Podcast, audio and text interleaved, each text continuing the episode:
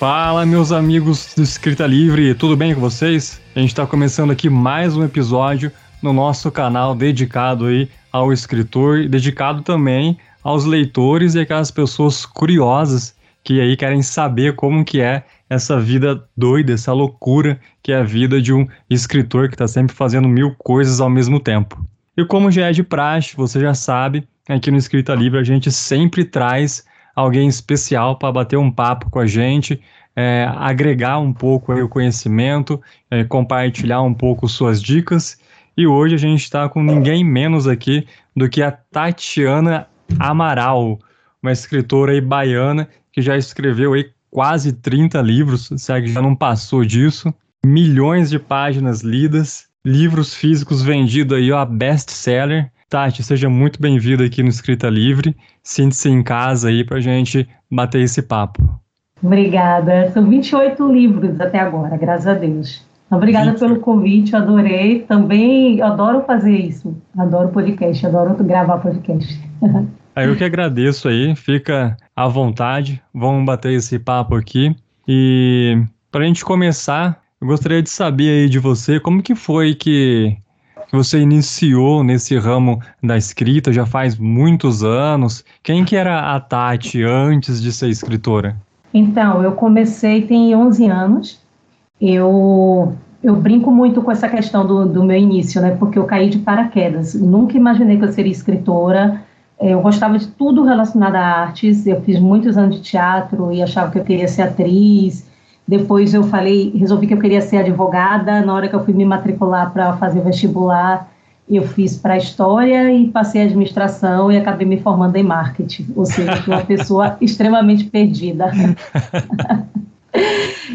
Nunca tive noção do que eu queria fazer da minha vida até que eu tive, eu li o, o, os livros do Crepúsculo, né? É, eu, tinha, eu sempre brincava o pessoal falando que eu tinha dois obje três objetivos na vida, todo mundo tem que ter três objetivos na vida. Aí eu tinha casar e ter filhos. O terceiro eu não tinha definido ainda, que seria a minha profissão. Então eu casei, eu tive filhos e a profissão ficou nessa. Uma, uma, um ano era uma coisa, outro ano era outra coisa. Então, todo, o tempo todo eu queria mudar, eu queria ser alguma coisa diferente. E aí eu comprei, eu, eu comecei a estudar para fazer é, é, concurso público, né? E Sim. aí comprei os livros do Crepúsculo, porque no, no intervalo das, da, do estudo eu dava aula de reforço escolar para poder ganhar dinheiro. E Sim. aí os meus alunos me, me indicaram esse livro. Eu gostava de ler as coisas que eles liam, porque eu ficava mais é, próxima deles, né? A gente conseguia falar a mesma língua. Então eu li, eu fui ler o Crepúsculo. E eu sempre fui muito, muito ligada à escrita, assim, à literatura, é, eu gostava de escrever peça de teatro, eu gostava de escrever poesia, e eu tinha uma biblioteca em casa, de verdade, assim, o sonho de todo mundo, né? E eu tinha Sim. mesmo uma biblioteca em casa, e li os clássicos todos, assim, e aí a primeira vez que eu vi Crepúsculo, eu falei, ah, eu não vou nessa bobagem, gente. Mas eu me senti na obrigação de ler, e fiquei apaixonada de um jeito, assim, que eu falei, nossa, eu não quero que isso aqui termine, eu não quero que acabe. E aí as minhas alunas falaram assim, ah, Tina, por que você não vai dar uma olhada nas fanfics? Tem um monte de fanfic, conta a história deles, tem gente que continua, tem gente que faz histórias novas. Aí eu fui procurar saber o que era fanfic, e aí eu li a primeira fanfic e falei, nossa, é o que eu quero fazer da minha vida, assim, sabe? Eu quero escrever. Queria aí eu falei, vou testar. Escrevi o primeiro, é, eu falei assim, eu quero escrever, né, sobre eles, sobre uhum. Crepúsculo, história que, que, traga, que, que mantenha Crepúsculo na minha vida. E aí eu escrevi a primeira fanfic, e ela já foi um sucesso. Na época o nome era Entre o Amor e a Razão. E, e aí virou Segredos. Eu publiquei em um site pequeno, não tinha nem ideia do que, de como fazer essas coisas, sabe? Assim, eu, eu nunca nem gostei de rede social, de internet, eu não, não mexia, não fazia essas coisas, assim. Aí a minha aluna, eu, eu comprei um, notebook para poder fazer pesquisa dos meus alunos e para poder estudar. E aí uma aluna me indicou como eu fazia para poder entrar nos sites. Uhum. E eu entrei, no primeiro que eu encontrei, eu entrei, eu li a fanfic, eu me apaixonei, e esse site nem existe hoje mais, é, era, nem lembro mais o nome, tanto tempo que já tem. Mas aí eu, eu fui, fiz, escrevi a minha, entrei em contato com eles, escrevi minha primeira fanfic com 15 dias e publiquei, foi muito sucesso, assim, e eu não esperava, né, assim, as pessoas começaram a me procurar e querer conversar comigo como se fosse, como se eu fosse realmente uma escritora, aí eu falei, que loucura isso, né? E aí eu publiquei logo como livro físico, virou Segredos, né, que é o livro que eu tratei hoje, de continuação, que foi o Traições, e depois daí eu não parei mais, eu falei, é o que eu quero, é como se eu tivesse, assim, faltava essa peça do meu quebra-cabeça e, e, veio, encaixou e tá tudo certo. E achou né, por acaso. 11 anos. Foi, caí de paraquedas, assim, não sabia nem para onde ir, nem o que fazer. E a gente encontra ainda essa, essa fanfic que você fez ou ela tá guardada, sete chaves? Eu acredito que não, porque ela. Eu tirei do ar, na época o site saiu do ar, eu tirei para poder transformar em livro e depois eu publiquei de novo no, no Nihan e, e eu acho que não está mais lá também. Não lembro se eu tirei, não lembro. Eu não sei te dizer, não procurei. Não, caiu no esquecimento a minha ideia, mas ela, ela virou livro, né? Ela é o, o meu livro Segredos. Ah, sim. E o pessoal falava que você tinha uma escrita parecida com a da Stephanie? Ah, não, não tinha essa comparação. O pessoal dizia que gostava muito da história. É muito diferente, né? Porque, assim, é, a gente não pode pensar que porque é, lê muito, escreve bem, né? Não existe é, isso, né? Uhum. E tem gente que entende muito de escrita, mas não sabe também a, a, emoção correta. Por isso que eu sempre falo que você tem que ter 70% de dom e 30% de técnica, né? É uma, uma junção boa para você fazer um bom livro. É, então eu, eu não eu não, não me imaginava escrevendo, eu não sabia que eu conseguiria mexer com as emoções, eu não, não tinha noção nem de para onde ia, assim, eu escrevi sem ter nenhuma noção de técnica. Eu era uma pessoa que, que lia muito, sempre li muito, sempre gostei muito de ler, então aquilo ali foi, eu, eu acho que foi a minha base, sabe? Mas aí, com, com o meu primeiro livro, a minha primeira escrita, estava assim, horrorosa. É, eu soube, eu tinha os 70%, né, que é é, uma, uma, boa porcentagem, que era o dom, e eu encantava as pessoas por causa das emoções. Eu, sem querer, de uma forma bem meio que instinto mesmo, eu conseguia fazer o que a gente chama hoje de três atos. Sim. Eu nem sabia que isso existia, mas eu fazia. E talvez por eu ter lido muitos clássicos, ter lido muitos livros de, de relevância assim, né? Então eu, eu, conseguia fazer os três atos bem feitos, eu fazia é, as cenas de viradas bem feitas, sem nem saber por como eu conseguia fazer isso. E mas eu tinha muito muito vício, eu tinha muitos erros de técnica. Então, quando eu apresentei esse livro para as editoras, eu não conseguia espaço, porque até porque eu não tinha público assim, né? Não foi um público, o meu público real mesmo veio quando eu lancei o Função CEO. Mas Sim. antes disso eu não tinha público, um público mesmo que fizesse uma editora a, a achar que talvez aceitasse meu material e botasse uma pessoa para trabalhar ali na, nas técnicas junto comigo, né? Investir nisso, que é um pouco caro, né? Ah, é? E aí é isso, aí eu não tive esse, esse apoio de editora. Aí eu fui para uma editora que eh, eu pagava para poder ela fazer, né? Que era mais, era mais ou menos uma gráfica mesmo. Uhum. Mas é, foi uma boa experiência, porque assim, eu percebi que eu não dava certo com esse tipo de, de editora. Eu falei, não, agora eu saio e só volto quando for para ser tradicional. Tá. Antes da gente seguir por esse caminho de, de editora, de técnica, queria voltar um pouco aqui e destrinchar um pouco mais essa parte do assunto de que você é, há uma diversidade de opiniões né, em questão a, a esse assunto. Mas você acredita que ser escritor é uma coisa de dom? Porque tem gente que fala que você pode estudar, você pode aprender, você virar um escritor e que dom não existe. Você é mais dessa pegada não, de acredita no dom? Eu, tá, eu tenho 100% de certeza que é o dom. Mas só que o dom ele te limita. Você vai ter o dom, você, o, o, público leitor é um público amplo e exigente. Quando você não tem a técnica, você cai em um, um público muito restrito, que é um público que vai só pela emoção, que vai só pelo que você consegue despertar nele. E isso aí é, é te coloca em um público muito pequeno. Quando você aprende a técnica, você vai para um público amplo, né? Você tem a capacidade de atingir pessoas maiores, assim.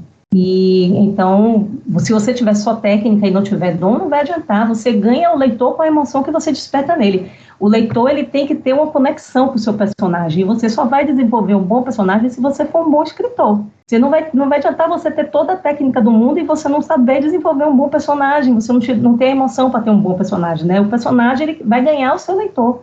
Antes da história, é, você introduz o, o, o seu livro, você apresenta o seu livro com o seu, o seu personagem principal, né? Você abre um, uma história com, com o seu personagem, então é ele quem ganha o seu leitor. Ele que vai chegar e, e, vai fazer com que o leitor queira continuar virando as páginas do seu livro. Então, se você só tiver técnica, não vai adiantar você saber o que é advérbio, o que é adjetivo, se está na, na, ordem certa, se não está, se tem muito que, se tem muito é, é, gerundismo, o que é está acontecendo ali. Não vai adiantar você saber nada disso, porque a, o, a escrita, a emoção da escrita não vai estar nas linhas. E a, e a experiência de vida também conta, não é? Na hora de colocar isso dentro do personagem. Ah, sim. Eu estava estudando sobre isso ontem, sabia? Ah, é? Eu estudo muito, eu estudo muito constantemente sobre escrita. Eu sempre estou estudando, na verdade, porque eu gosto de estudar, de verdade. Então, no momento eu estou estudando marketing digital e estou estudando sobre escrita. É, e aí eu estava estudando ontem sobre isso, falando sobre essa questão de você, porque quando você, as pessoas te perguntam de onde vem o seu dom, normalmente eu respondo que eu não sei. E, e é a mais pura verdade, eu não sei de onde vem o meu dom. E aí, nesse livro, o autor ele falava assim que essa é uma, a forma mais leal de você responder, porque muitas vezes o, você sabe que o, aquela história veio de um sonho, você sabe que aquela história veio de alguma coisa que você viveu, mas a maioria das vezes você não sabe de onde vem essa história. Mas não é porque veio para você de uma forma é, anormal, né? Veio para você, a sua mente ela é seletiva, ela não, não consegue é, guardar tudo que você vê durante seu dia, né? Tanto é que no, os nossos sonhos, eles estão, às vezes o sonho não tem nada a ver, é um sonho muito louco, mas ele, ele está focado naquilo que você viveu no dia ou dois dias antes, e, e ele traz isso para você de uma forma louca, às vezes, mas é algo que você viveu, experienci, experienciou, e você não, não deu atenção devida, ou sua mente não, não focou naquilo para dar espaço para outras coisas. Então, a, o dom da, o dom que a, a ideia, né, do livro, a ideia do que você vai escrever, muitas vezes vem de algo que você viu e você não, não deu a devida atenção, mas aquilo de alguma forma ficou preso no seu subconsciente. E aí, de repente, você cria aquele personagem, você modifica aquele personagem, você dá um rosto, você dá um corpo, você dá uma vida a ele e cria toda uma situação, né? Eu, de verdade, não posso te dizer que, que já escrevi por ouvir uma música ou por assistir um filme, mas muitas vezes vem disso mesmo. Certo. E na parte técnica, é, você começou por onde a buscar para fortalecer esse seu lado? Ah, então, eu, eu acho, eu sempre falo isso, eu acho que o escritor, é, em especial o escritor iniciante, ele tem um ego muito inflado. é, é, verdade, sabe? Assim, você escreve um livro, aí se 100 pessoas é, leram o seu livro, 100, 100 pessoas te procuraram, 100 pessoas estão te seguindo, você já acha que você está fazendo sucesso. E aí você acha que qualquer pessoa criticar o seu livro está querendo desmerecer, está com inveja, tá, sabe? Tem esse, tem esse lado, é verdadeiro mesmo. Então, o que acontece? É, eu fui isso, né? Assim, eu escrevi um livro e eu queria divulgar o meu livro. fui atrás das pessoas que falavam sobre livro, eu fui atrás de, de blogs literários, que era o que tinha na época, né? Tinha muitos blogs e eventos. Aí eu falei, ah, eu quero ir para alguns eventos, apresentar meu trabalho e tal. Aí eu procurei algumas pessoas e tinha a Janaína Rico. Eu Conheço. nunca tinha ouvido falar da Janaína Rico. É, né? Eu não, não, sabia nem que ela era premiada, assim, imagine. Eu, as duas primeiras pessoas que eu procurei já eram duas pessoas incríveis no mundo literário, eu nem sabia que existiam, que foi a Karina Risse e a Janaína Rico. Falar a verdade, Karina... eu nem é. lembro como que eu conheci a Jana também. Eu não lembro como que eu fui cair na, na área dela. Mas eu, eu lembro pois que foi é. é, eu tava atrás de, de revisão de livro, para ela revisar o meu e tal. Hum. E a gente teve alguns encontros também, mas eu não lembro quem que fez a ponte, porque eu não conhecia ela. Ah, eu sei quem fez a ponte porque eu, eu não vou esquecer assim nunca. A pessoa que fez fez de uma forma terrível para mim. Ela me disse assim: "Eu não tenho tempo para conversar com você porque eu tenho vários escritores de sucesso para encaixar no meu evento. Procure a Janaína Rico." A pessoa falou assim para mim. E Ainda aí bem, eu né? fiquei chocada. É, não, poxa, eu, por isso eu, eu falo pra Jana sempre, eu, falo, nunca vou esquecer como foi que eu te conheci, porque uma coisa ruim me trouxe uma coisa tão boa, sabe? É. E aí, aí eu fui procurar a Janaína, eu, eu pesquisei sobre ela e estava no site dela o curso e estava com uma promoção. Você comprava dois livros dela e ganhava direito de fazer o curso. Aí eu fui e comprei os dois livros dela e fui fazer o curso, né? E aí quando eu cheguei logo de cara, assim, eram sete alunos. Que curso e que era? Era um curso para é, desenvolver escrita criativa. Eu, é isso que eu, tô falando, que eu ia falar para você, assim, a questão da, da, de eu procurar um curso não foi porque eu achei que eu precisava de um curso, foi porque eu queria que a Janaína Rico me conhecesse, uhum. sabe, assim, eu queria que ela me encaixasse no, no evento dela, Então, quando eu cheguei no curso, eu fiquei muito assustada, porque eram sete alunos, e aí ela passou para a gente escrever um conto bem pequeno, escolher uma palavra-chave, você escreveria um conto que essa palavra deveria existir, ter alguma, algum, algum fundamento dentro daquele conto. E aí eu escrevi o meu e eu achei assim, tô arrasando, né? Escritora, escrevi meu livro já, tô arrasando, tal. Experiente. É, é aí ela pegou, no, aí na semana seguinte ela foi corrigir o meu conto, e aí ela pegou, leu só o primeiro parágrafo e parou, falou assim, vamos parar hum. por aqui. Hum. E ela falou assim, você tem um problema sério de conectivos, você tem que dar uma lida sobre conectivos, buscar alguns para substituir e tal, o seu texto tá cheio de falhas e tal, e ela apontou assim, sabe? Aí me deu aquela decepção, aquela raiva. Aí quando eu saí, ela falou assim, você vai re reescrever. E assim, eram uns sete alunos e todo mundo foi bem. Só eu que ela parou e mandou faltar. Puxa vida. E aí, e aí eu falei assim, eu, eu lembro que quando eu desliguei assim a aula, eu falei para minha mãe, minha mãe, eu não vou mais voltar para aula. Não vou mais voltar. Um absurdo ela me dizer que meu texto está ruim, meu texto está maravilhoso. Tá de marcação comigo. É, sabe, assim, tem, por isso que eu, é, é essa questão que eu falo, que o autor novo, ele tem o ego muito inflado.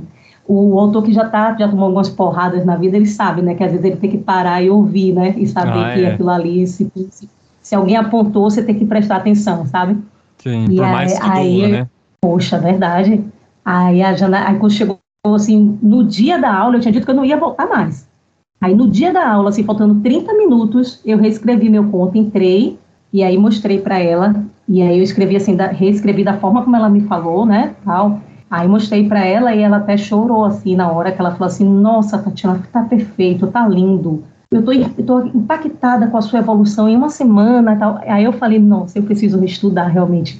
Eu tenho que ouvir o que as pessoas estão me falando, eu tenho que saber o que está acontecendo, eu tenho que saber por que, que o texto, por que, que eu entupo o meu texto de i né? Aí eu comecei a Sim. puxar as coisas assim, aí fui fazendo o curso, aí fiz o curso dela, aí depois fui procurando outros cursos, aí fui fazendo mentorias, é, comprei livros também, muitos, muitos livros de escrita, troquei ideias com outras pessoas, e aí foi, foi modificando bastante a minha escrita, a minha cabeça, já na, durante muito tempo fazia leitura crítica dos meus livros, e isso era uma aula mesmo, né, porque ela apontava o que, o que deveria ter, o que não deveria ter ali dentro, e modificou muito a minha escrita, assim, eu devo muito, muito, muito do que eu sou a Janaína Rico.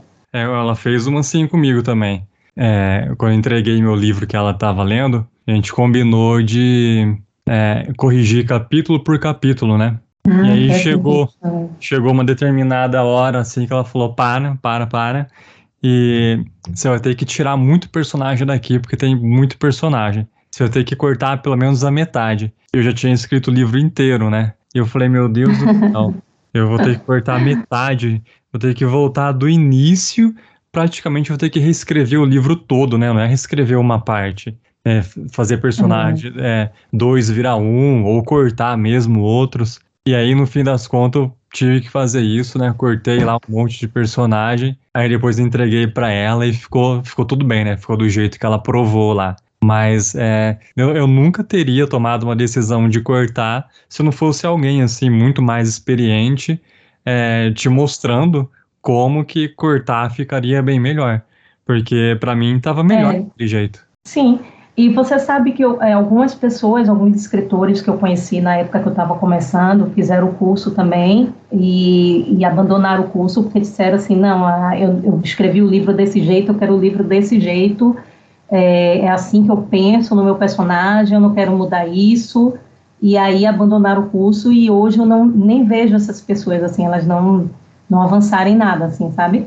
E aí eu fico Sim. pensando nisso, assim, essa, essa ideia, exatamente essa ideia do ego, né? Tipo, eu escrevi do jeito que eu queria, para ser o que eu queria, e ninguém tem direito de mexer, eu brinco com isso, eu falo assim, ah, o texto é meu, ninguém vai mexer no meu texto. Eu falo muito isso, mas porque revisor tem mania de, de mudar o seu texto sem te perguntar, né? É. Então, todas as vezes que meu livro vai para uma revisão, eu falo, eu quero marcado e sugerido. Eu não quero ninguém tirando ah. nada do meu texto sem me perguntar. Eu também sou assim, eu gosto, grifa, faz uma é. cor que eu quero saber o que é. Eu, eu também isso. gosto assim. Mas também tem aquele lance, né, de que às vezes é, muda alguma coisa, só que a mensagem passada continua sendo a mesma. Sim. Às vezes, assim, é, eu tinha muita preguiça de, de participar da revisão. Eu detestava. Eu detesto até hoje, vou ser bem sincero. Eu odeio a parte da revisão, mas eu participo totalmente hoje. É, eu, é, a parte que eu mais odeio. Eu faço xingando, muita raiva, mas eu faço e participo ativamente assim da, da revisão, porque eu acho que você tem que ter é, essa noção. Aqui, uma palavra é, tirada ou modificada, ela pode mudar o, o que você está passando. Sim, então, sim. se você não for ler todos os pontos, o seu livro pode sair cheio de pequenos erros. Sim. Ou pode estar tá cortando aquilo que você queria passar. Então, é, eu sempre crio uma relação com, com o revisor para que a gente possa trabalhar isso junto, assim, sabe? Tipo, por que, que isso aqui está saindo e, e, por que, que não pode ficar assim e tal. E eu aprendi muita coisa na revisão, sabia? Tipo, ah, verbo, verbo de sende, eu não fazia ideia do que era verbo de sende. Eu não fazia ideia por que, que tiravam toda hora. Eu botava ele disse, ela disse, e ele falou, e cortavam, e cortavam, e cortavam. Eu dizia, por que, que tá cortando isso aqui? Tem que dizer que falou. Aí, uma revisora veio me explicar direitinho o que era, quando que podia ter, quando não podia ter. E aí, isso passou para dentro do meu relatório. Né? Eu tenho um relatório de tudo que eu preciso fazer dentro do livro, tudo que eu já aprendi até hoje, passou para dentro do meu relatório para eu é uma das coisas que eu busco no final do livro. Assim, eu termino o livro todo e aí eu vou buscando as coisas que eu pego, que eu faço pra, sem, pensar para poder não, não quebrar minha criatividade. Aí eu vou começo a buscar essas coisas e aí eu tiro o verbo de sende, verbo de sende quando está acompanhado de advérbio, verbo de sende quando está acompanhado de verbos que não, não são condizentes para mulher.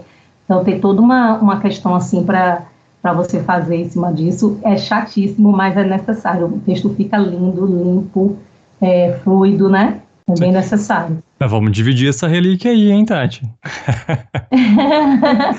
esse arquivo, vamos dividir esse arquivo aí. esse arquivo, ele, ele gerou. Peraí, que eu abri aqui um negócio sem querer. Esse arquivo, ele gerou é, uma série de cursos que eu vou dar, é, que eu pretendo começar a dar a partir de, de de novembro, início de dezembro, por aí. Vai sair meu primeiro curso. Na verdade, assim, eu fiz um curso imenso que pegava desde o do momento inicial, que é quando você começa a pensar na história, até o momento que você fecha a história. Só que o curso ia ficar muito grande, e por ele ser muito grande, ele ia ficar muito caro. Então, Sim. eu quebrei ele vários cursos pequenininhos, e aí eu vou trabalhar é, cada parte separada, assim, e aí eu vou lançando esses cursinhos aos poucos. Legal. No processo do primeiro. E você vai fazer é, videoaulas gravadas ou você vai juntar a turma e, e fazer ao vivo por, por, tá, por Skype ou alguma outra ferramenta assim? Ah, então ainda não decidi, sabia? Porque eu gravei as aulas, mas eu é, tenho consciência de que eu preciso, pelo menos a primeira e a última, eu preciso fazer ao vivo. É, e ao vivo sempre é, é, difícil porque tem essa questão da internet. É, eu moro, eu tenho uma família grande, né? Eu tenho três filhos, um cachorro. Aí dentro de casa é, é muita gente, todo mundo usando a internet e, e muito barulho. Então, para eu conseguir esquematizar isso, é, vai ter que ser tipo uma, um esquema de guerra, assim, sabe? Mas talvez seja dessa forma: uma a aula inicial é, ao vivo, a aula final ao vivo e o, o intermediário vai ser todo já gravado. Ah, entendi. Você falou que tem uma família grande aí, como que é a, a sua rotina? Como que você concilia, né, a vida de escritora com, com o resto da vida? Então, hoje está mais louca do que já, já esteve, porque a vida toda foi louca, né? Assim, a minha vida de, de casada com filhos, a minha rotina sempre foi muito louca, mas hoje está pior, porque a, a, a minha babá, eu digo que ela é minha babá porque ela cuida mais de mim do que dos meninos. É. ela teve neném, então ela tá afastada. Nossa! E aí tá muito louco aqui para eu conseguir, assim, tá sendo um esquema, a família toda trabalhando para eu conseguir trabalhar, sabe? Assim, fica do, um fica com o filho, o outro fica com o outro, um vai se responsabilizar pela casa, o outro pelo almoço, o outro pelos pratos, fica sempre para a gente conseguir fazer com que eu consiga trabalhar. Mas eu ainda não consegui é, ajustar uma rotina certinha é, a minha agenda sempre fica alguma coisa para o dia seguinte e vai desse jeito. É o que eu posso fazer. Eu, tô, eu vou tendo na minha cabeça que eu estou fazendo o máximo que eu posso, o melhor que eu posso, e vai assim. Mas hoje você é escritora em tempo integral. Sim, escritora, mãe, Sim. Né? Psicóloga, é um pouco de tudo, né? É, Hoje eu sou faxineira, sou é, cozinheira, psicóloga, é, médica, enfermeira, contadora de história, um pouquinho de cada coisa. bom. E a gente ficou de olho no, no Instagram essas semanas aí, esse mês que passou, e descobrimos que você abriu um perfil novo no Instagram com dicas de escrita, né, voltada para esse ramo aí. Como que Sim. surgiu essa ideia? Você criou para promover os seus cursos? Você queria estar mais em contato com é, escritores profissionais?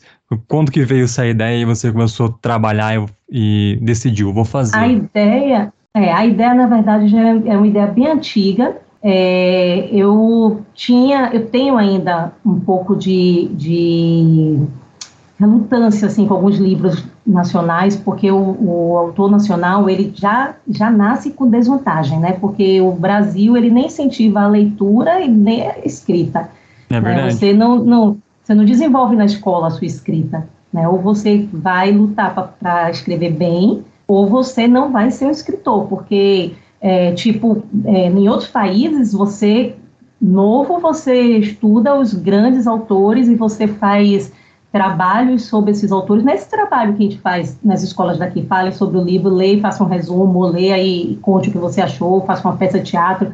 Isso é o que a gente faz aqui no Brasil, né? É. Fora do Brasil, em alguns países, você tem, a, a, tem que fazer uma crítica real, né, da, da forma correta como ela deve ser feita, é, você precisa entender como se forma uma escrita, de, é, o tipo de escrita, você aprende coisas que a gente não aprende aqui.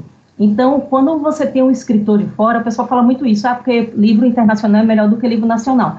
Não é que seja, né? Até porque o que chega aqui também já é um funil do, do que fez sucesso lá. E aí é vem cá. Não é qualquer livro de lá que vem para cá. Né? Mas nós temos livros que, tão, que estão horríveis, mal escritos e chegam aqui. É, mas em comparação com alguns que eu vejo por aqui, é, eu, eu, vejo que nós estamos bem em desvantagem mesmo. E, e ainda temos a, a, questão do autor nacional não se achar na obrigação de estudar, né? Assim, acha que aquilo que você falou antes, assim, você nasce com dom e pronto, isso é o suficiente, mas não é o suficiente.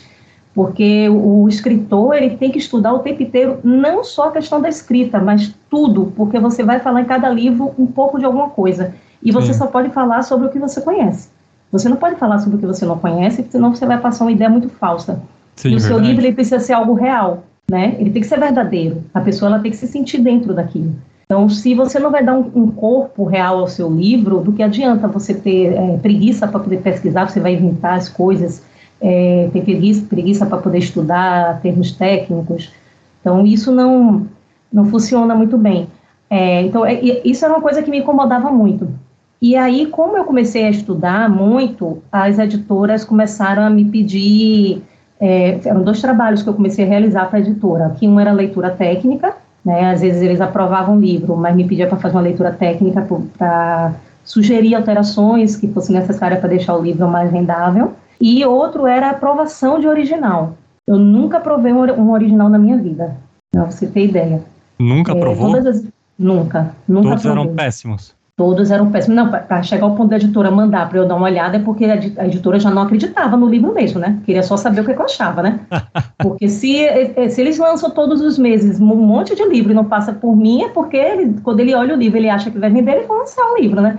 Mas se eles não se sentiram seguros com o livro e já veio para mim, então o livro realmente tem algum defeito. Mas não dá é... para aproveitar nem a ideia? Não, que você lia? Não, assim? muitos não.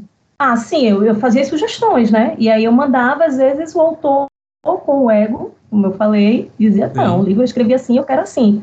É, é e aí, é, teve uma pessoa, teve um original é, que estava pagando, né? Esse, esse, não foi, eu não aprovei, mas ele, ele passou pela editora porque a pessoa pagou para poder publicar. Mas eu fiz uma crítica bem pesada no livro, assim, e a editora forçou a, a autora a aceitar que uma determinada cena não poderia ter no livro.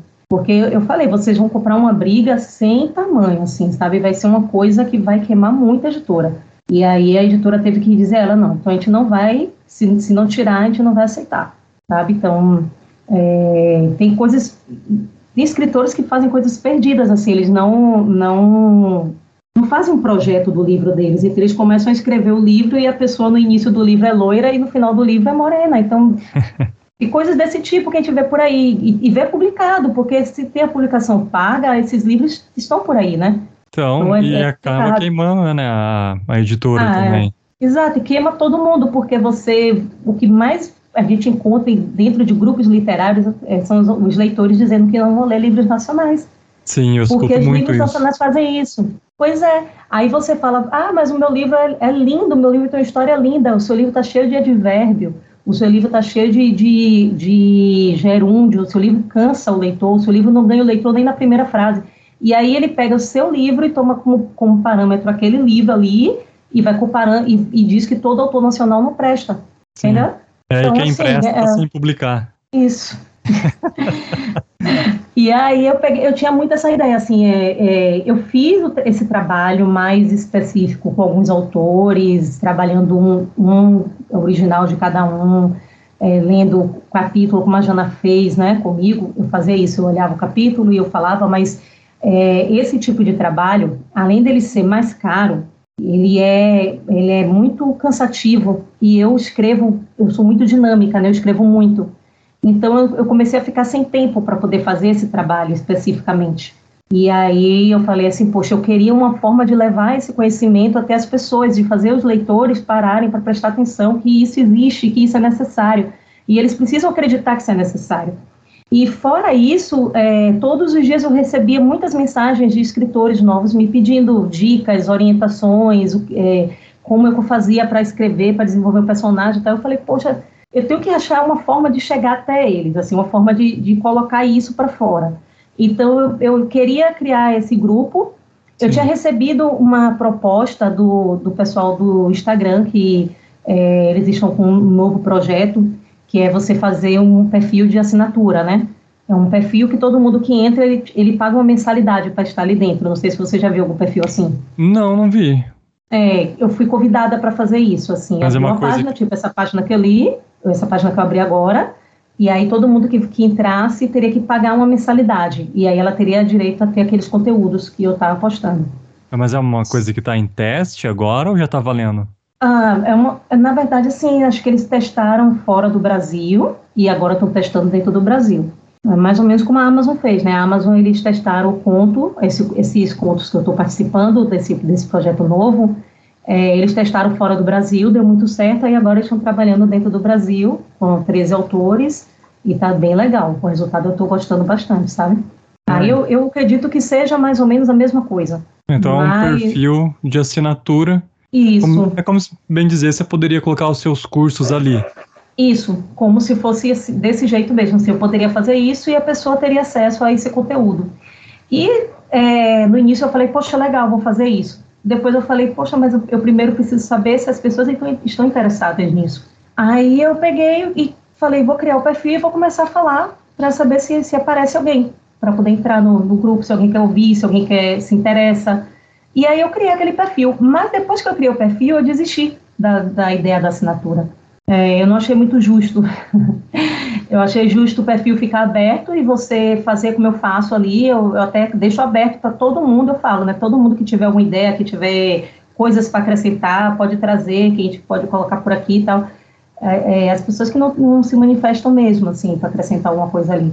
Mas eu prefiro que aquele perfil seja aberto, que tenha aquelas dicas é, livres mesmo, porque os autores que estão iniciando, que não têm é, uma renda ainda, que não vive de livro, eles possam ter algo para poder trabalhar, e aí eu faria o meu curso por fora, que aí é para aqueles que quiserem mesmo participar e estivesse disposto né, a, a pagar por esse conhecimento. Mas a, eu não estou escondendo nada ali. Ali eu estou colocando tudo que eu sei mesmo, não tem nada escondido. O ruim é que é por postagem, um pouquinho de pouquinho, um pouquinho, né? Não tem como falar, fazer tudo de vez ali dentro. Né? É, o tempo não dá, né? Os vídeos são curtos. É. E nesse seu perfil aí que você montou, deixou aberto, você tem percebido que geralmente são escritores novos mesmos, assim, iniciantes que te procuram? Ou tá meio equilibrado junto com veterano, ou os mais experientes estão te procurando? Como você vê essa relação de iniciante e experiente? Quem está te procurando mais? Não, não estou vendo veterano, não. veterano não, pelo menos não que, que queira se identificar, né? Mas é, tem uma galerinha que eu vejo que já faz um trabalho bom, que já já está na, nas redes sociais é, buscando esse crescimento e eles participam bem mais. É, eles fazem questão de comentar, eles fazem questão de, de falar comigo no privado, de tirar dúvidas. E tem um, um, pessoal assim que fica meio que olhando ainda, sabe? Você posta e fica ali olhando para saber se aquilo ali dá certo, para saber se você tá o que, é que, o que é que você quer com aquele grupo, sabe? Ainda tem aquele povo meio desconfiado que tá ali só para saber o que é que vai, que é que eu vou ganhar com aquilo. Tá só assistindo. é. Você falou que faz mentoria ou fez mentoria. É, eu nunca participei de um trabalho de mentoria, né? Nunca fiz uma mentoria, seja eu dando a mentoria ou recebendo a mentoria. Eu queria saber como é que funciona é, essa coisa de mentoria. Ah, eu fiz, é, eu recebendo, eu, agora mesmo estava em uma mentoria, é, porque eu gosto muito, assim, do, do, profissional trabalhando diretamente comigo, sabe? Então, eu fiz uma do Felipe Colbert. Mas você estava é, dando que... a mentoria ou você estava... Não, não, recebendo. Ah, tá. Eu fiz a do Felipe, que é meu agente, e, e indico muito os autores, assim, porque ele trabalha o seu livro do, do, início até o final, assim, muito bom, muito bom mesmo. E é ele sozinho com você, sabe? Assim, ele lê o que você está fazendo, ele te ensina o porquê que aquilo não pode tal, muito bom mesmo. Ele que me ensinou a esquematizar o livro.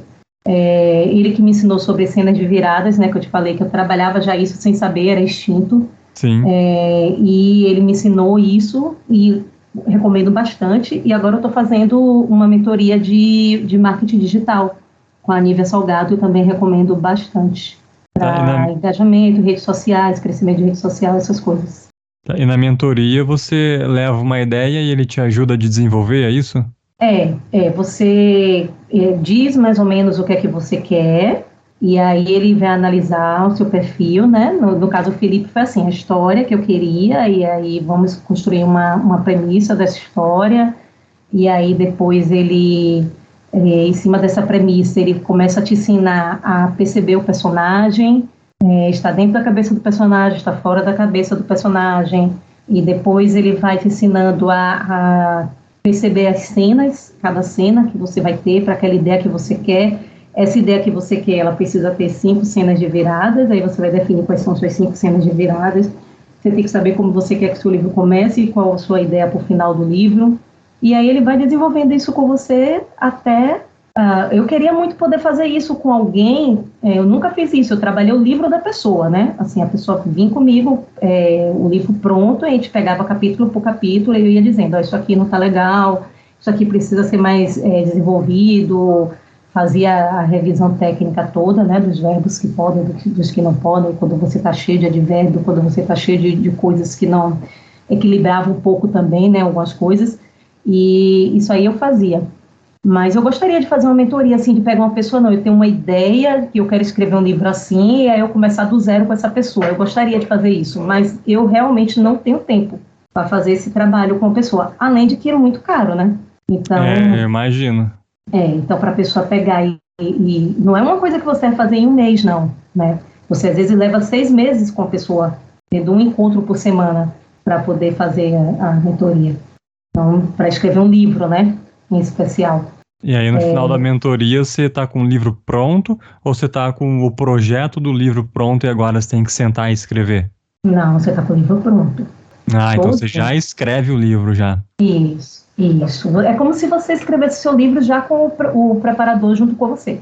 Né, tá. Você, você escreve, escreve o capítulo, preparador... ele já revê, é. te orienta, é. aí finalizou é porque, isso. Assim, an antes, é, é porque assim, antes de escrever, eu sou assim, né? E algumas pessoas que eu conheço também trabalham assim porque fizeram alguns cursos e aprenderam e acaba, cada um se adapta da forma como acha melhor.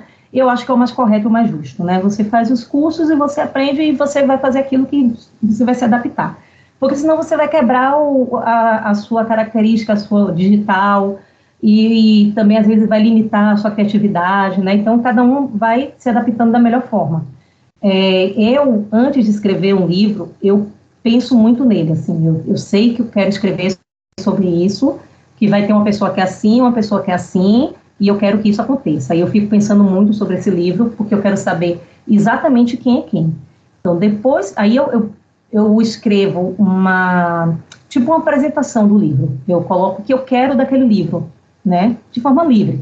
Sim. Tipo uma redação. Eu escrevo uhum. Uma introdução, é, três desenvolvimento e uma conclusão. E aí, a, partir dali, eu começo a pensar em cada personagem. Então, eu vou colocando as características, é, vou para características físicas, depois eu vou para as características é, internas, né, os pensamentos, quais são os verbos que esse personagem usaria, quais são as palavras que ele usaria.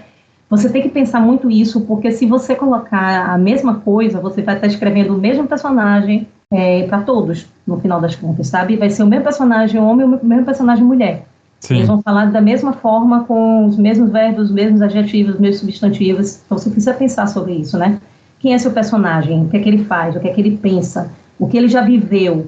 Né? O que, é, o que, como é uma rotina diária dele? O que é que ele faz no dia a dia? Ele é uma pessoa apressada? Ele é uma pessoa distraída? Ele é uma pessoa é, que gosta de, de estar bem vestido? É uma pessoa que não se importa? Você tem que ter essas ideias. Então eu coloco essas ideias nos, nos, personagens que eu vou trabalhar mais, porque também, assim, se eu for fazer isso para todo personagem, um que vai aparecer em uma, duas cenas, eu vou perder muito tempo, né? Sim, então, faz... casos, normalmente eu faço para mocinho, para mocinha, é, se tiver uma melhor amiga, eu trato a melhor amiga, se tiver um melhor amigo, eu trato também, e para vilão. Normalmente Sim. eu faço isso. É, e aí depois eu vou trabalhar as cenas. Eu defino quantas cenas esse livro vai ser o quê? Um livro de 300 páginas? Aí eu defino, eu quero um livro com 80 cenas para atingir 300 páginas. E aí, um livro de 80 cenas, a cena não é o capítulo, né? É, a cena é cada situação. Então, Sim. eu pego o, é, a cada cena, eu coloco em um, em um Excel, em uma planilha de Excel, e aí eu vou e, e defino as cenas de viradas, que tem as porcentagens certinhas. É, essas cenas de viradas são as cenas que você vai ter cada emoção é, colocada propositalmente ali. Né? O leitor ele não sabe disso, mas isso, mas isso é um gatilho mental. Então, você pega o seu leitor dessa forma, com gatilhos mentais. Sim. E ele, inconscientemente, ele se apega ao seu livro, ao seu personagem, e aí ele, ele vai e fica... É, ele cria uma conexão, e aí ele continua com o livro, entendeu? Então, você tem que ganhar o seu leitor nas primeiras 40 páginas. Se você não ganhar o seu leitor nas primeiras 40 páginas do seu livro, você não vai ter mais esse leitor. Então, você é uma arquiteta, então, na hora de fazer a, o processo, né? Cara, eu uso até é, o, livro tem que ser bem pensado. É, o livro tem que ser bem pensado. O livro ele não é jogar lá uma história e acabou. Ah, não. Né? Embora tem gente eu... que faça isso, né? E que dá ah, super sim. certo. Tem gente que vai é, dá só super na... Certo, dá super certo, depende da ideia, porque tem muita gente que não sabe que eu faço esse processo e acha que eu jogo ali e dá super certo. Você não conhece o processo de escrita da pessoa. Às vezes a pessoa escreve muito rápido, mas ela faz aquilo. Às vezes, já aconteceu comigo de, de eu não precisar é, escrever as cenas no Excel, porque isso já é uma coisa que eu faço há tanto tempo que está fixo na minha cabeça e eu sei exatamente a porcentagem dentro do livro. Eu vou escrevendo e já sei a hora de fazer a cena de virada, entendeu? Eu então, nunca na minha muito. vida, nunca na minha vida eu fiz esse negócio de cena que você fez. Nem sei como seria. Eu tô, então... tô, ouvindo você falar aqui, tô tipo de boca aberta. Falei, meu Deus, é tudo Mas tão... é, você sabe que. Passo seguro. É, isso, é por isso que eu falo assim que o, o, o, escritor ele tem esse tem até que ter o dom, porque quando eu comecei a escrever eu fazia isso por dom, não era por técnica, né? Mas não ficava perfeita, eu não criava uma curva perfeita no meu livro. Mas é, já tinha... Chama, eu já tinha o dom, mas você é, eu criava curvas imperfeitas, né? Hoje você cria curvas perfeitas, basta você querer, porque você vai trabalhar com gatilhos mentais. Uhum. Então, grandes escritores, eles trabalham esses gatilhos mentais dentro das curvas perfeitas porque isso faz com que o leitor ele não desgrude do seu livro. E ainda tem um detalhe, assim, o seu livro ele pode ser um livro que o leitor ele vai gostar, mas ele vai gostar e acabou e, e vai ficar ali naquela pilha e ele pode prestar, ele não vai voltar mais naquele livro e ele nem vai lembrar quem é você que, que já leu algo seu e não vai te procurar, não vai te seguir, não vai querer ler outras coisas suas, a não ser que chegue para ele. Ou ele vai se encantar pela sua escrita e ele vai querer ler tudo seu né? Então essa é a grande diferença. Você pode ser lido, mas você não, não, não basta você ser lido, você tem que ser lembrado. Com certeza. É aí que entra o marketing dentro do, da escrita. Por isso que você precisa de gatilhos mentais. Gatilhos mentais são, é, é, são estratégias de marketing. Sim. E aí você coloca dentro da, da escrita. E é, aí depois que eu faço isso, que eu defino essas cenas, eu defino todas as cenas que eu quero escrever, eu vou e escrevo de forma livre. Eu só faço olhar o que é que eu tenho para escrever hoje. É por isso que eu não tenho bloqueio. Tipo, eu olho, eu, eu coloco para mim uma meta de duas cenas por dia. Então, eu olho quais são as duas cenas que eu tenho que escrever, escrevo livre. Eu não paro para pensar em nada. Eu não paro para pensar, algumas coisas já ficam fixas na sua cabeça. Então, assim, às vezes eu estou escrevendo, eu digo, não, aqui não pode ter mais um, aqui não pode ter porém, mas que já tem porém 50 vezes tal. Aí Sim. você consegue modificar. Mas é, eu escrevo livre. Aí eu escrevo, escrevo todo lá, tranquilo, pego, finalizo o livro. Lógico que o que você esquematizou pode mudar, porque aquilo ali é, é um esquema, não vai sair perfeito. Às vezes você está escrevendo e, e enquanto você está escrevendo aquela cena, você percebe que se ó, aquela tal coisa entrasse ali, ficaria melhor. E aí você vai adaptando, né? Então Sim. eu escrevo isso, aí escrevo livre e mando para as betas. As betas, elas, as minhas betas, elas já são trabalhadas. É, eu ensino a ela tudo, tudo que eu sei. As betas sabem tudo que eu sei em termos de técnica e elas trabalham cada uma separada, assim, cada uma tem uma missão. E aí elas trabalham em cima do meu texto com essa missão. E aí, assim, tipo, duas semanas depois eu pego o arquivo de novo, esfrio a cabeça essas duas semanas ou vou desenvolver outra história, pensar em outra história, ou vou fazer o, que eu quiser da minha vida. E aí eu vou e é, volto para poder a, aprovar a revisão das betas, e aí já é uma nova leitura, você já vai com outro olhar para o seu livro, então você com certeza vai modificar algumas coisas. É, se o livro for já tiver um contrato, normalmente os meus livros eu já escrevo com contrato. Mas se o livro não tiver um contrato, eu mando para uma editor, para uma revisora, depois das betas. Eu aprovo ou não e mando para uma revisora por minha conta. Se ela tiver Sim. contrato, aí eu mando para a editora, para a editora é, fazer a revisão.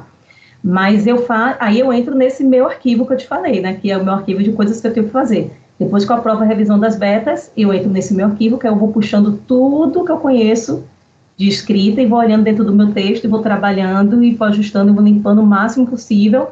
Eu já entrego o livro praticamente limpo. Ele só vai entrar para revisão realmente ortográfica. Oh, perfeito. Só voltando um pouquinho na cena, é, aí essa cena ela pode ter um, um tamanho indefinido. É, só que você tem que lembrar que, sim, às vezes você tem um capítulo com uma cena só, lógico. É, uhum. Principalmente quando você escreve uma cena de sexo, por exemplo. É, como eu escrevo um romance erótico, é, você não vai escrever uma cena como se fosse o, o, sexo pelo sexo. Você tem que escrever uma cena de amor. Então, uma cena de amor exige muitos detalhes. É, então você acaba escrevendo uma cena em um capítulo. O capítulo ele não pode ser muito grande, porque ele tem que dar a chance do leitor respirar. É por isso que cada cena ela tem que ser de desenvolvida com seis pontos. Existem seis pontos dentro das cenas que você precisa desenvolver para que ela não fique tão longa nem tão curta, nem, nem sem sentido. São, as cenas elas são desenvolvidas dessa forma. Né? Não é só você jogar a cena dentro de um Excel, dizer qual é a cena e escrever, não. Cada cena ela precisa ser desenvolvida também, viu? E que ponto é esse aí? Esses, esses pontos? Tem nome? Ah, você tem que ter. Tem, tem nome. Uh, você tem que ter uma, uma ligação, né? Então, ela tem. Ó, a, a, primeira cena não tem uma, uma, uma conexão, né? Porque a primeira cena ela, ela é o que vai abrir o seu livro. Então, ela não tem nada que vai ligar uma cena a outra. Ela é a primeira cena. Então, ela não vai precisar disso. Geralmente você trabalha com a primeira cena algo impactante, assim, já para deixar o leitor de, de olho aberto. Eu aconselho.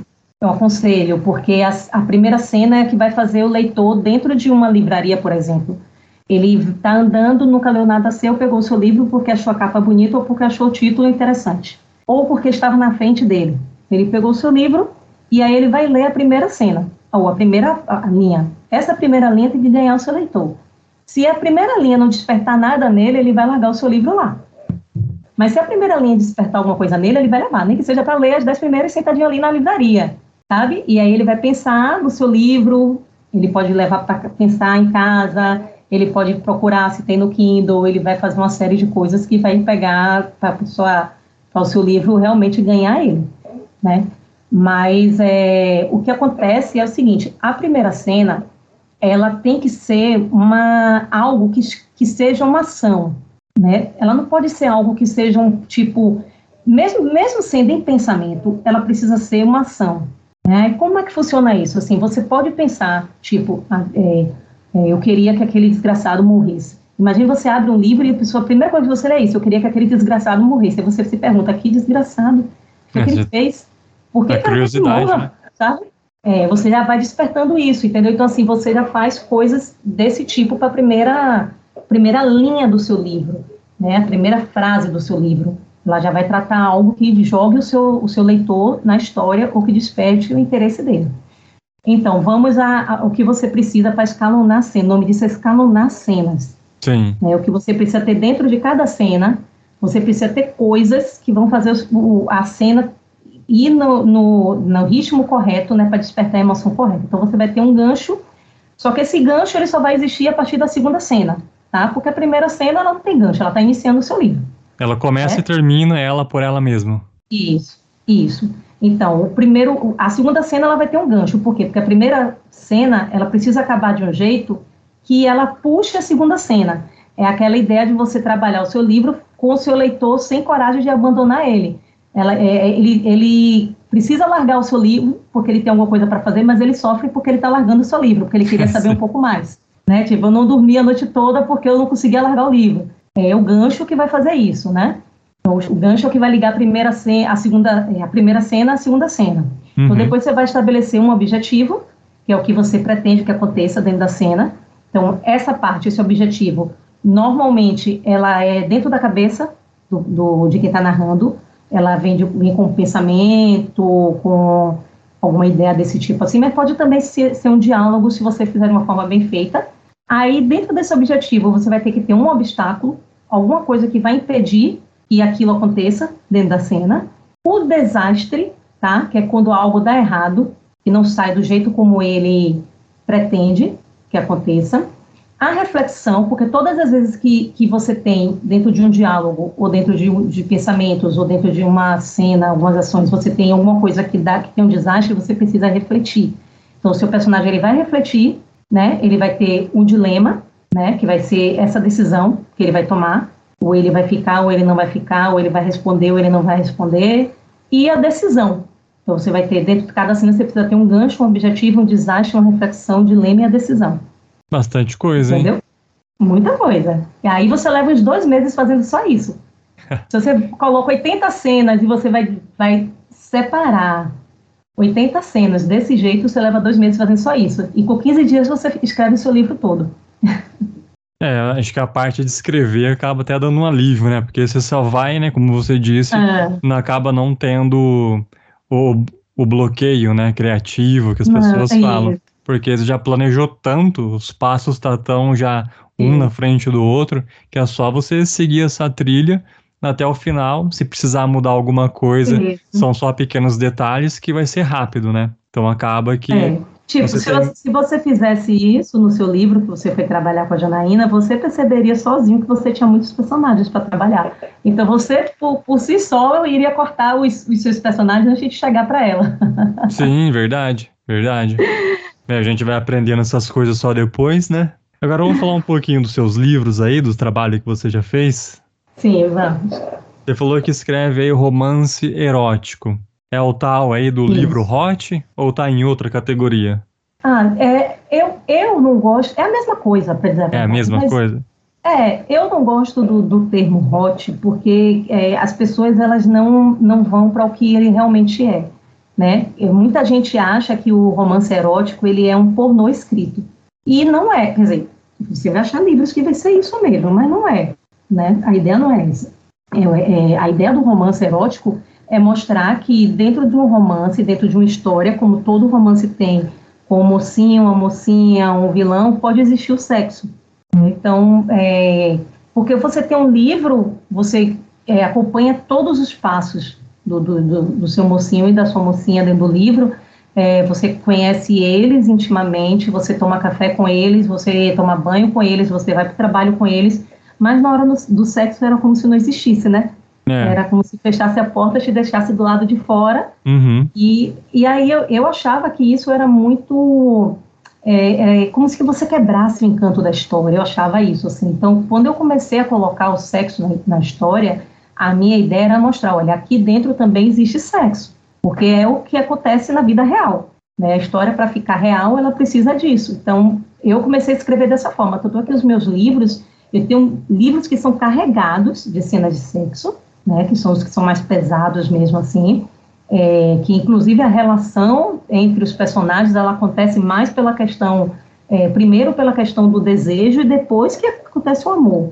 Sim. Mas a maioria dos meus livros ele tem uma, uma história é, por cima, assim, uma história que toda uma história desenvolvida e uma, algumas cenas de sexo, duas, três cenas de sexo. E aí o livro é classificado como erótico. Tá, você, você tem 450 páginas e você tem três momentos de sexo e é classificado como erótico, entendeu? Entendi. E você sempre quis seguir essa linha, esse gênero aí, ou você entrou nele depois? Não, eu não, eu não tinha ideia de que isso era algo tão é, comentado e debatido. Eu não tinha muito essa ideia, né? Eu não, como eu falei, eu não ficava em redes sociais, eu não acompanhava essas coisas, eu lia tudo que chegava até mim. É, meus pais, eles nunca me censuraram com nenhum tipo de leitura. Com 12 anos, 13 anos, eu li A Casa dos Budas Ditosos, que é sexo puro aquilo ali, né? E ninguém nunca me disse assim, não, esse livro não é para você, ou esse livro não é um, um livro. Aí ninguém vai falar, né? Que ali não é um, um, livro bem escrito, não tem esse que vai falar um negócio desse. Mas, é, assim, quando eu comecei a escrever, eu sentia muita falta disso. Mas eu não, não trabalhei logo de cara. Os meus primeiros livros, ele não tem, ele tem insinuação, ele não tem a, o ato mesmo em si. Sim. E, ou então era de uma coisa assim muito mais é, delicada, é ainda assim, de uma forma mais delicada, eu não pego muito pesado, não. Mas aí, quando eu, eu fui escrever o Função CEO, que foi o livro que me lançou realmente, ele é um livro bem recheado de sexo, assim, bem mesmo. Porque a história dele, tanto é que, assim, é uma trilogia, o primeiro livro é a Descoberta do Prazer. Né? A, a história dele é o cara, ele tem tantos problemas na vida e, e a, o, a forma que ele tem de ter algum controle é o sexo. E ela é uma boba que vai se deixar envolver por ele, né? Que é a história que todo mundo sabe que funciona. Mas dentro disso tá um monte de confusão, um monte de coisa que acontece para que eles não fiquem juntos e tal. E quando eu lancei, foi que eu descobri que existia essa questão das pessoas falarem sobre o romance erótico. E o romance erótico não era nem considerado literatura, que não entrava em livraria, então, eu, eu cheguei no, no, mercado nessa época, assim, sabe? Que você tinha que lutar muito para estar lá. Sim. Foi mais ou menos isso. E depois virou um fenômeno, né? Porque o negócio explodiu, assim. Sim. E todo mundo tava lendo, lendo no ônibus, lendo no metrô, lendo em todo lugar. E meio o pessoal perderam a vergonha. Aí todo é, mundo. Agora, é. Agora eu vou te dizer uma coisa que as pessoas, eu, eu até falo isso no meu curso, as pessoas não, não acreditam muito é, sexo não vende. Por isso que você vê livros em que você tem só o sexo, como eu falei aqui nesse instante, falei assim, tem, não é só um livro recheado de sexo, não é um pornô. Mas tem pessoas que escrevem só pelo pornô, querem só o pornô. O livro não tem nenhum motivo para ter o sexo, mas o sexo está lá, né? É, e esse tipo de livro, ele não vende ele vai ter aqueles leitores que estão lá por eles e daquilo dali não sai, sabe? Ele vai ficar naquela mesmice, naquele, naquele mesmo grupo restrito durante a vida inteira, ele não passa disso. Porque é, o livro, ele tem que ter, é, você tem que escolher é, como se fosse é, categorias, né? Mais ou menos assim, por se dizer, pra, é, deixa eu me lembrar da palavra certa, que eu não consigo me lembrar da palavra certa, mas assim, você tem que ter um, as, as eu não consigo lembrar a palavra certa, mas tipo, são tipo categorias, né? são tipo categorias. Você escolhe algumas para poder você trabalhar o seu livro. Tá? Dentro dessas categorias é que você faz o seu livro acontecer. Só que é, você não pode pegar e, e, botar com o sexo como uma das suas da, da, das, das coisas que você vai trabalhar no livro. Você vai escolher três coisas. Se você escolher uma sexo, não vai vender. Se você escolher rock and roll, não vai vender. Se você escolher drogas, não vai vender. Tá? Você pode trabalhar sexo? Pode, mas ele tem que ter uma porcentagem bem pequena dentro do seu livro. Porque o seu livro ele não pode ser baseado no sexo. É, aí você fala assim, ah, pô, 50 tons vendeu pra caramba. Sim, 50 tons vendeu pra caramba, mas 50 tons, apesar de estar recheado de sexo, a história que ele vendeu não foi o sexo. A história que ele vendeu foi um, um cara que era tão quebrado que as pessoas não podiam nem tocar nele, e uma menina virgem que aceitou entrar naquele jogo. Foi essa é. história que ele vendeu. E, e ele tem, assim, a, a, a Erika, ela fez uma, uma jogada que eu acredito que ela fez até sem, sem perceber, sem ter, porque foi o primeiro livro que ela escreveu, escreveu como fanfic, né? Então ela entrou meio que de, de paraquedas também, assim, né? Sim. Mas ela escolheu a, as, as categorias dela, né? Que eu não, não, consegui me lembrar até agora o nome da do nome correto. Mas enfim, ela escolheu isso e ela é, trabalhou muito bem trabalhado, sabe? É, ela pegou e, e, e, botou muitas cenas em que o casal interagia. E isso vende muito. Cenas que, que, que mostram o cotidiano, faz com que o leitor se conecte com a história. Né? É, cenas em que é, o casal toma café junto, almoça junto, é, conversa sobre o dia a dia, cenas de trabalho, né, os momentos de trabalho também vende muito. São, é, são dois, dois temas, né, duas coisas que você pode colocar no seu livro que vai casar muito bem.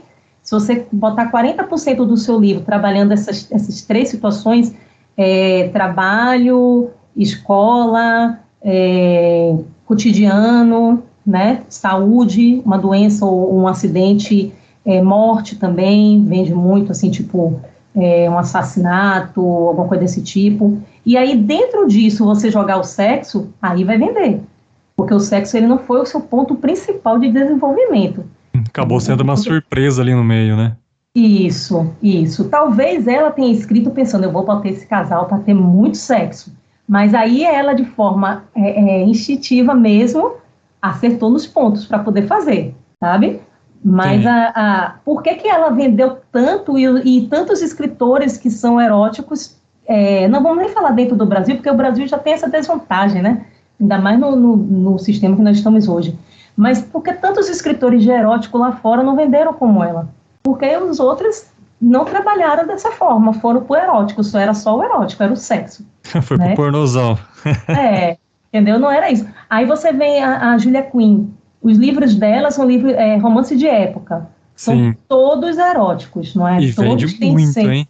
E vende muito, mas você pega um livro dela pelo erótico, você pega o livro dela pela história que ela tem para contar. Como é que aquele casal se conheceu? Como foi que, que desenvolveu essa cena? De que forma eles se encontraram? Por que, que eles se apaixonaram? Né? É. Como era a, a, vida deles em família? Qual era a ligação da família de um com o outro? Por que, que eles tinham que que está juntos em, em bailes e tudo mais. Então você tem muito que contar ali que não seja só o sexo. Aí você bota 4%, 5%, até 10% se você quiser do seu livro de sexo, ele vai vender se você trabalhar os outros, os outros bem trabalhados. E acabou que o, esse gênero aí de romance de época ficou bastante atrelado ao erótico também, né?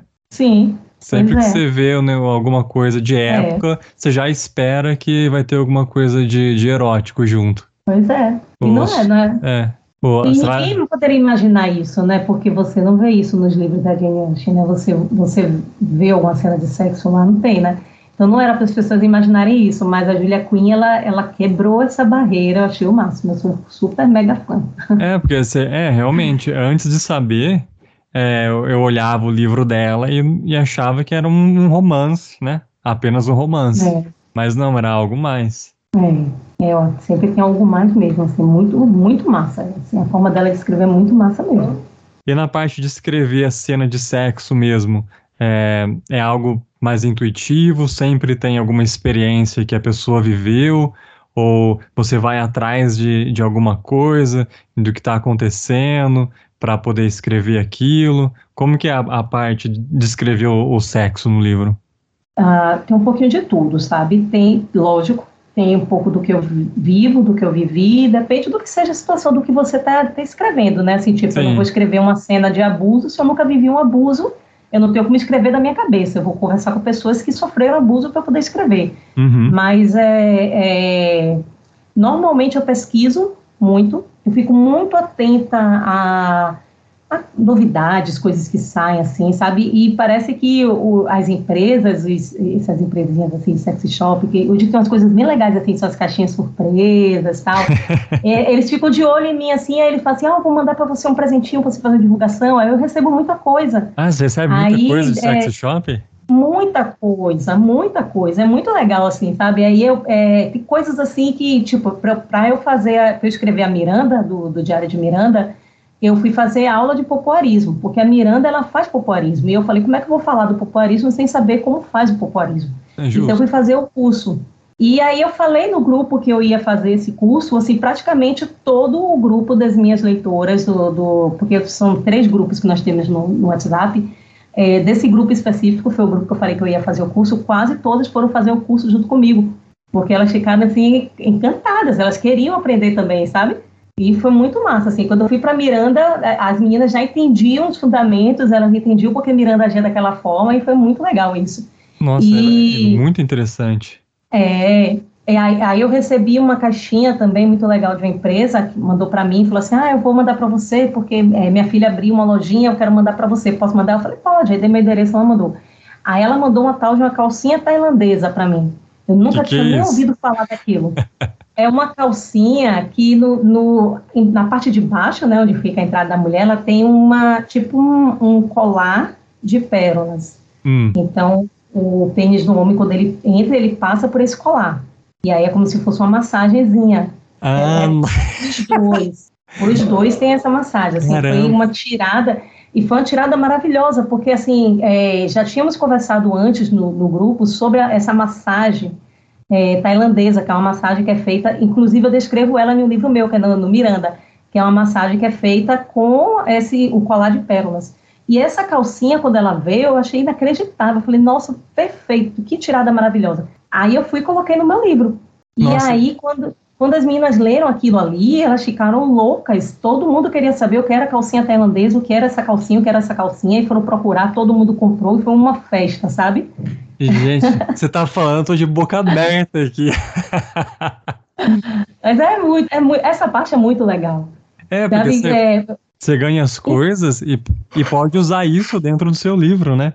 Porque você está em contato, então, é. que usa, como funciona e tem experiência para falar como é que é. Isso. Agora, nem tudo vem dessa questão da experiência, assim. Tem muita coisa que eu só pesquiso, Sim. E aí eu sei como funciona, e tem coisas que, que eu vou, que é o, o sexo tradicional, uhum. e eu vou no embalo da cena, do que a cena precisa, sabe? Assim, eu escrevi ontem, pela manhã, o primeiro, primeiro momento do, do casal, do, do conto novo, é, o primeiro momento do sexo deles, e, e foi assim, uma cena bem extensa, e eu, era um sexo normal, e eu fui no embalo do que eles precisavam ali, naquele momento. Então não precisava nem, nem de muito estudo, nem de muita técnica, mas a cena saiu lindíssima. Eu achei maravilhosa, muito linda ela. Para o que o casal é, né? Assim, ela é uma noviça uhum. e ele é um sem vergonha. então a, a, cena ficou maravilhosa. É. a cena ficou maravilhosa. Eu achei que a cena ficou perfeita, ficou muito boa. Muito bom, Tati. Nossa, muito bom. Essas experiências aí acho que valem muito a pena e, e só enriquece o texto de uma forma que fica bem próximo do real, né? É muito crível. A pessoa lê isso. e sente aquilo, é verdade. É, é, quando as pessoas começaram a me falar isso, assim, ah, Tatiana, é, os seus personagens eles são tão vivos que às vezes eu ando na rua e acho que vou encontrar com eles. E eu achava aquilo ali, puxa, como é que isso que pode acontecer isso? E depois que eu comecei a, a, a estudar, é, inclusive está até nesse livro que eu estou estudando agora, é, ele fala exatamente isso. Ele fala assim: se o seu personagem não passar a ideia para o seu leitor de que ele existe, então o seu livro é um fracasso. Né? O seu leitor é. tem que acreditar que aquele personagem está vivo. Então, é, é, eu, quando, quando eu fui escrever O Professor, eu viajei umas quatro vezes para o Rio de Janeiro, porque eu, eu andei pelas ruas em que eu ia descrever. E eu só, eu só é, criei uma rua que não existia, né, que é a rua onde tem a, a casa da Charlotte, é uma rua que não existe, porque eu não queria escrever nenhuma rua específica, assim, de lá. Sim. Mas eu, é, ela, ela mora em Ipanema, então eu fui para Ipanema muitas vezes, andei muitas vezes por Ipanema. Tem coisas que eu descrevo no livro que foram coisas que eu vi acontecendo, tipo, é, tem uma cena no, no livro 4, se eu não me engano, que ela vai encontrar com ele, ela desce a ladeira, da, não existe nenhum lugar de ladeira em Ipanema, por isso que eu quis, fiz questão de escrever uma rua que era uma ladeira. Uhum. É, e aí ela vai descendo para encontrar com ele no bar de frente para a ladeira.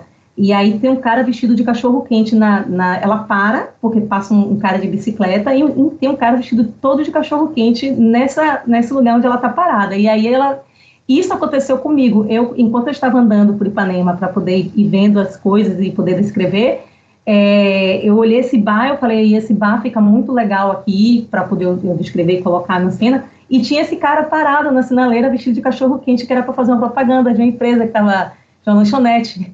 E aí eu falei, nossa, vai ficar muito legal botar esse cara de cachorro quente no, no livro, assim. Imagine no verão do, do, Rio de Janeiro, um cara todo vestido nossa. de cachorro quente. Meu Deus. Cozinhando lá dentro. Pois é, e eu achei fantástico, assim. Então você tem que fazer essas coisas, assim. É, escreva sobre o que você conhece. Eu no Sim, início eu não fazia isso. Eu vim, do, eu vim de fanfic, então a fanfic ela leva você para escrever fora do Brasil. É, uhum. As fanfics normalmente acontecem fora do Brasil. Então, os meus primeiros livros eram livros fora do Brasil, sendo que eu nunca fui nesses lugares, né? É, então, eu, eu mesmo, eu lendo meu livro, eu, eu, sinto falta do, das características, assim, de coisas que você consegue, tipo, os últimos livros que eu escrevi foram aqui, na Bahia, e eu consigo colocar coisas que só aqui você vai ver, assim, sabe, assim, os sentimentos, a maneira como as pessoas falam, é, o, calor, os, os, cheiros, então escreva sobre o que você conhece, né, a ideia é, é essa. Tipo, uma dessas características que vendem muito e é uma das que tem mais destaque é tecnologia de ponta. Eu nunca colocaria, eu nunca escolheria tecnologia de ponta para trabalhar em um livro meu, mesmo sabendo que é o que mais vende. Mas por que eu nunca faria isso? Porque eu não entendo. Eu não posso escrever sobre o que eu não conheço. Né? Eu não entendo, ia ser muito mentiroso, muito falso. Né? E correr o risco então, de escrever uma besteira, né? Pois é, você tem uma responsabilidade muito grande com o que você está passando. É, olha, o meu maior medo é escrever alguma coisa e alguém que é da área ler e falar, não, não é assim, não. Então tem ah, que pesquisar muito. agora isso. É mesmo? Aconteceu agora, nesse último conto que eu lancei, que foi depois que ela acordou, né? É, ela, a menina, como ela estava em coma, ela tinha 18 meses. Deixa eu explicar melhor, né? Já que nós estamos gravando, eu vou mostrar isso para todo mundo, né? Tá. É, são contos, a Amazon me convidou para poder participar desse grupo de três autores. São três? 12 contos, 13, 13, 13 autores. A Nana Pavoli está entre os autores, o Gabriel Pensador e mais alguns que são bem destacados mesmo, bem legais. Só, só alto calibre. E aí, a galera bonita, uma galera boa, viu? Fiquei muito feliz de estar no meio. Oh, parabéns. aí, enfim, é, né? Aí você escreve 12 contos, é, eles deram um, um, limite, né? Você não pode ultrapassar muito esse limite de, de caracteres, e aí é, eu, como não sei escrever pouco, é, é, conto sempre foi um calo para mim. Então, é, o que foi que eu fiz? Eu tinha ideia, é, eu tinha uma ideia que eu queria muito já, já, já, já existia esse projeto para mim, de eu escrever uma, uma história, tipo uma novela, que seria uma cidade fictícia na Bahia, com coisas estranhas que acontecem, e seria tipo uma novela. E aí, quando a Amazon me convidou, eu falei, poxa, eu vou jogar isso com contos.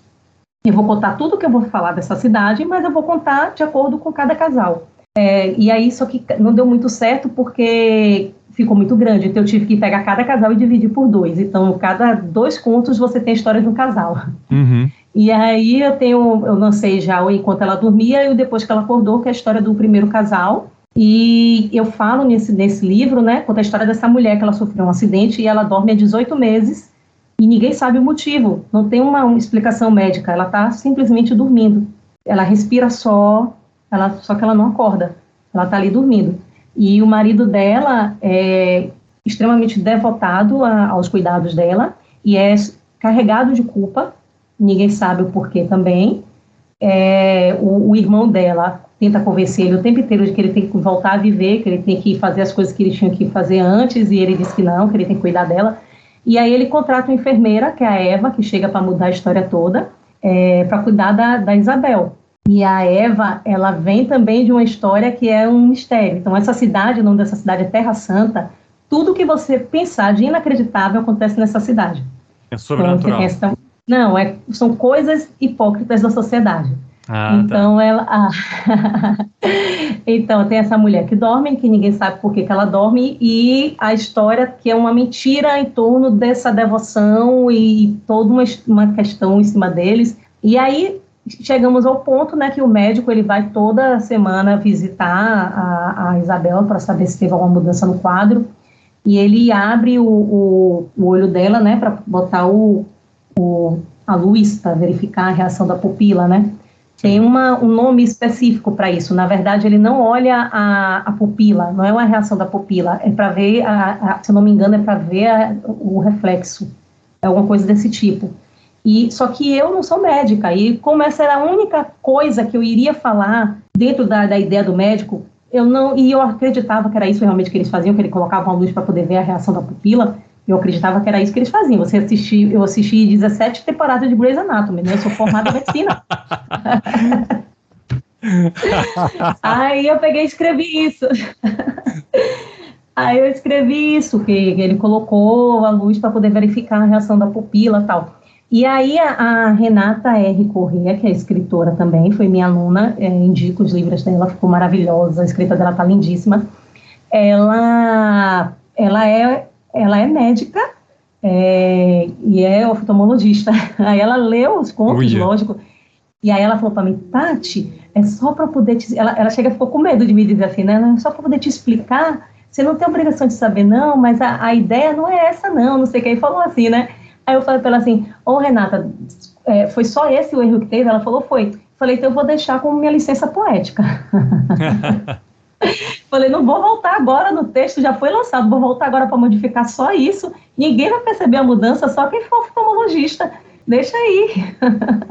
ah, então você acabou deixando mesmo. É, eu deixei. É, só, só, é, foi só esse detalhe. Eu falei, eu não vou modificar um, todo uma, uma, um arquivo por causa de um detalhezinho, eu vou deixar uhum. como licença poética, né? Eu posso até pedir desculpa depois e explicar e dar a situação real do que seria, né? Que seria verdadeiro ali na situação. É, até colocar no, no, fazer uma nota no final e tudo. Mas voltar para modificar o texto depois de tanta gente ler não tinha sentido, né? É. Passou, passou, né? É. Passou, e já é uma coisa assim, tipo, se você tá, você, você mesmo, Rafael, você está lendo um texto e você fala que o, o médico abriu o olho da paciente em coma para poder verificar, botou uma luzinha, você vai pensar que é o quê?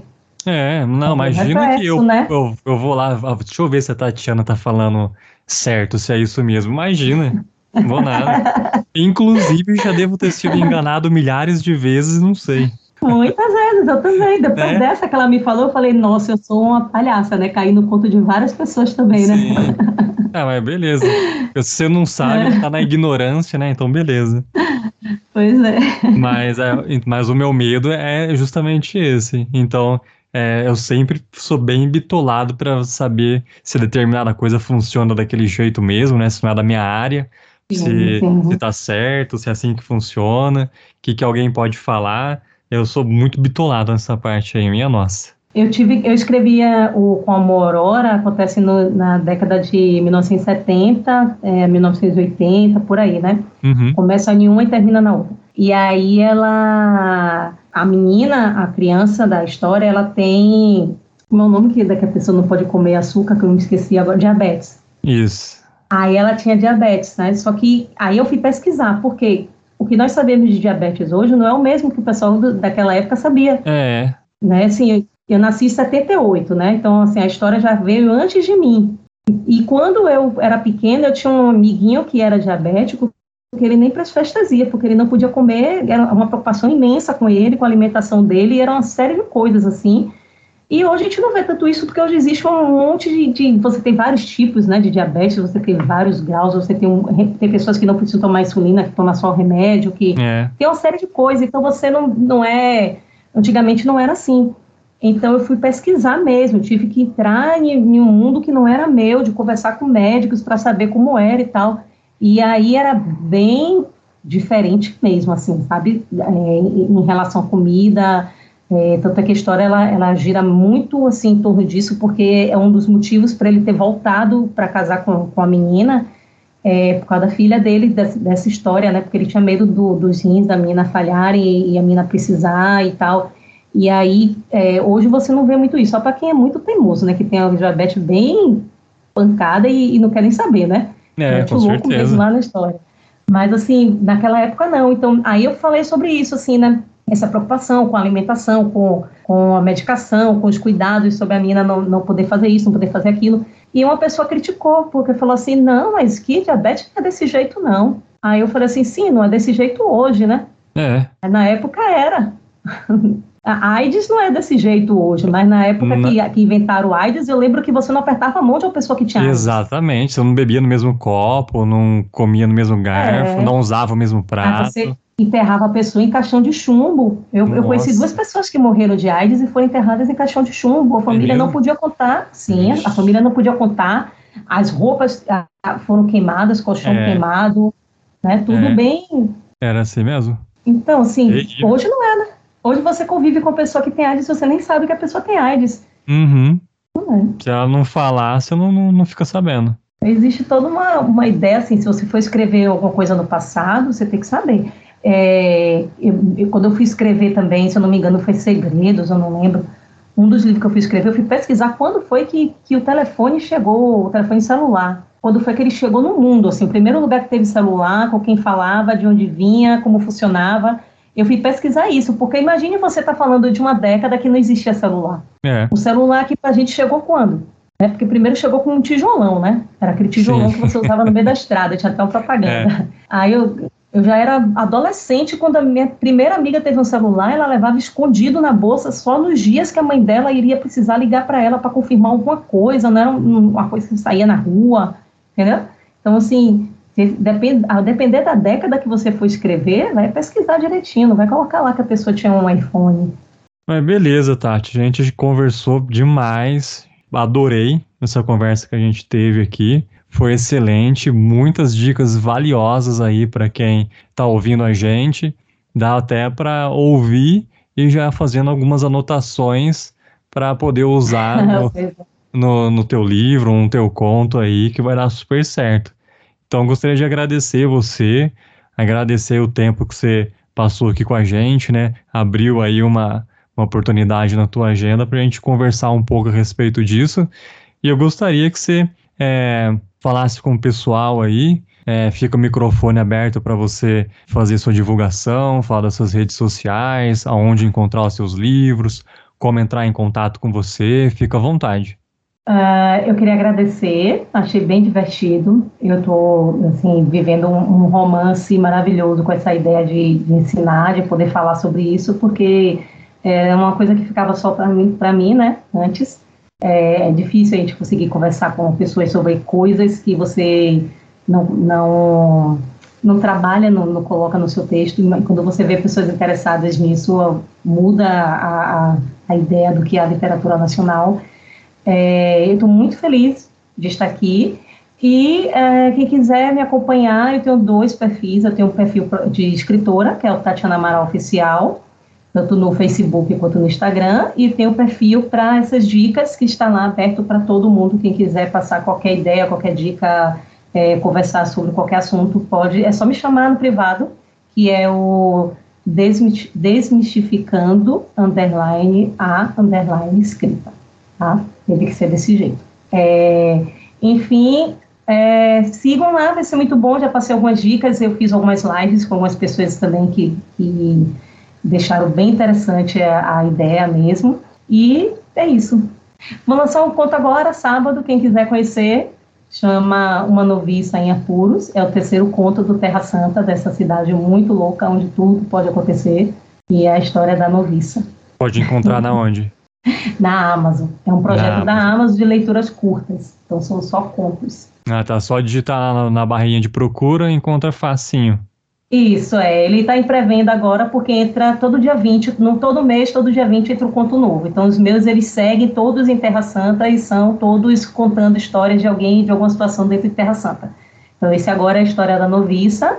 É, já está lá disponível o, o, enquanto ela dormia e depois que ela acordou, tá, que é o primeira, os dois primeiros contos.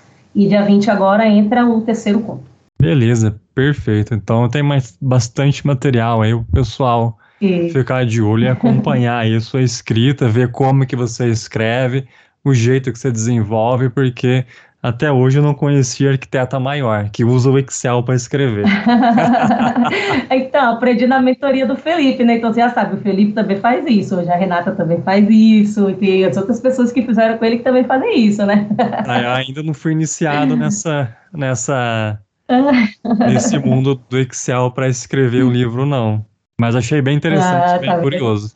Muito bom, muito bom. Eu vou ver se eu faço um, um videozinho vou mostrar lá no grupo como é que faz isso. Isso, faz, faz sim, faz sim, que, que vai dar bom. Isso daí é bom. Isso, tá certo. Então, beleza, pessoal. Não esquece de tá compartilhar, não esquece de enviar esse, esse áudio aqui para os seus amigos, no grupo, e de clicar aí no botãozinho do gostei, que você ajuda aí a deixar o nosso canal Escrita Livre muito mais relevante para você, para outros escritores, tanto iniciantes como veteranos, e para os leitores e os curiosos para saber um pouco mais da, da vida do escritor, de que, que a gente faz, beleza? Então, um forte abraço e até o próximo episódio. Falou!